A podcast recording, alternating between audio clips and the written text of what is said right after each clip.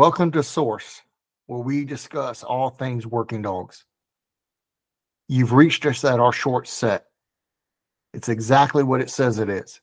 This is our midweek training session for you, where we put together a training short set for you each and every week and release it on Tuesdays. I'm glad you're able to join us.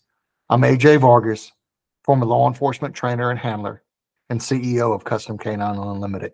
This is me, my experiences and perspectives, you, and just a mic.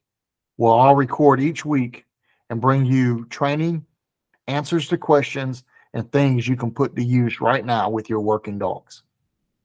If you learn one thing, I've done my job. Let's jump right into this week's short set. I want to start off by giving you some important facts. And what I'm going to teach you today is going to help you to keep your dog safe. It helps you to prevent bloat and overheating, which is very important. Now, a lot of people think just because cold weather is coming or it's not hot outside that there's no risk to your dog overheating. But in our realm, the working dog realm, every moment that that dog's on the ground or is in training, there's a chance for overheating. Talk to any vet. They'll tell you if they've been around for any amount of time that the risk is still present with a dog to overheat even when it's cold weather. So we want to build consistency. We want to build habits that help us to prevent those things. I say knock on wood, but I guess if I had any wood around that I could knock on right now, I would. We haven't had any incidents of any dog overheating in training or on a deployment that we teach this to thus far. And this is over 15 years we've been teaching this. So if that's not important enough for you to start implementing this very simple yet very effective rule, then I don't know what is. Now, the great thing about this short set is that you need very little equipment. All you need is a watch or some type of smartphone that has a timer on it. That's it. Now, I don't know many of you guys that wouldn't have that on you right now. So, we want to build consistencies, we want to build habits. And this is one of those things that we teach early on in our handler courses and in our trainer courses because it's so important. This is called the 1015 rule. I'm going to say it a couple times throughout this short set so that it ingrains in your head. And the 1015 rule is very simple. It also builds positive transfer of learning.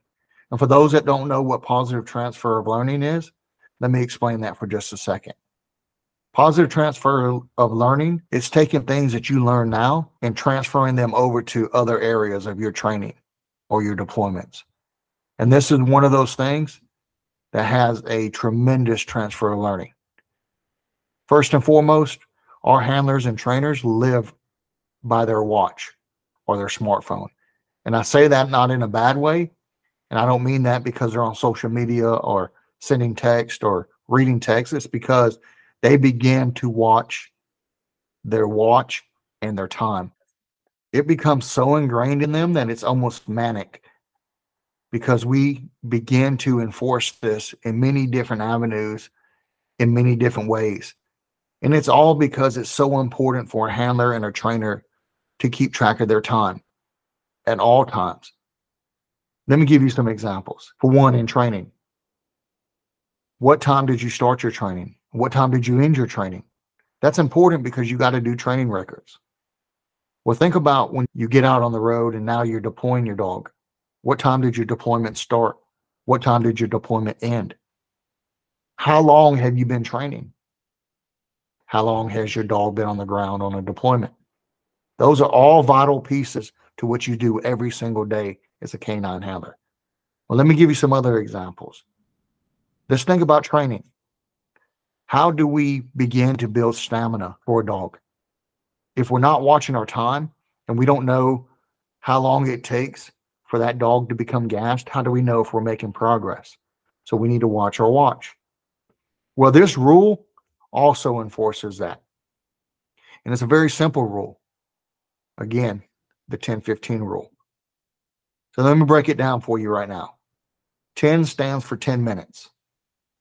So every time you put your dog up after a training session or after a deployment, you're going to pool water and not allow that dog to drink for 10 minutes.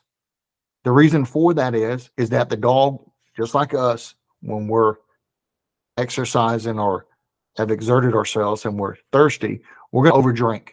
And I played football coming up, so we used to call that getting waterlogged. So we don't want the dog to overdrink. And because of that, we're going to pull the water and allow the dog to calm down a little bit, relax before we put water back in and make it available for that dog. And when we do, we're only going to give them about an inch to two inches at the bottom of that pail. So again, we're minimizing and regulating how much that dog drinks. So after you drop water after 10 minutes, you're going to set another timer. And that's where the 15 comes in, in the 10 15 rule.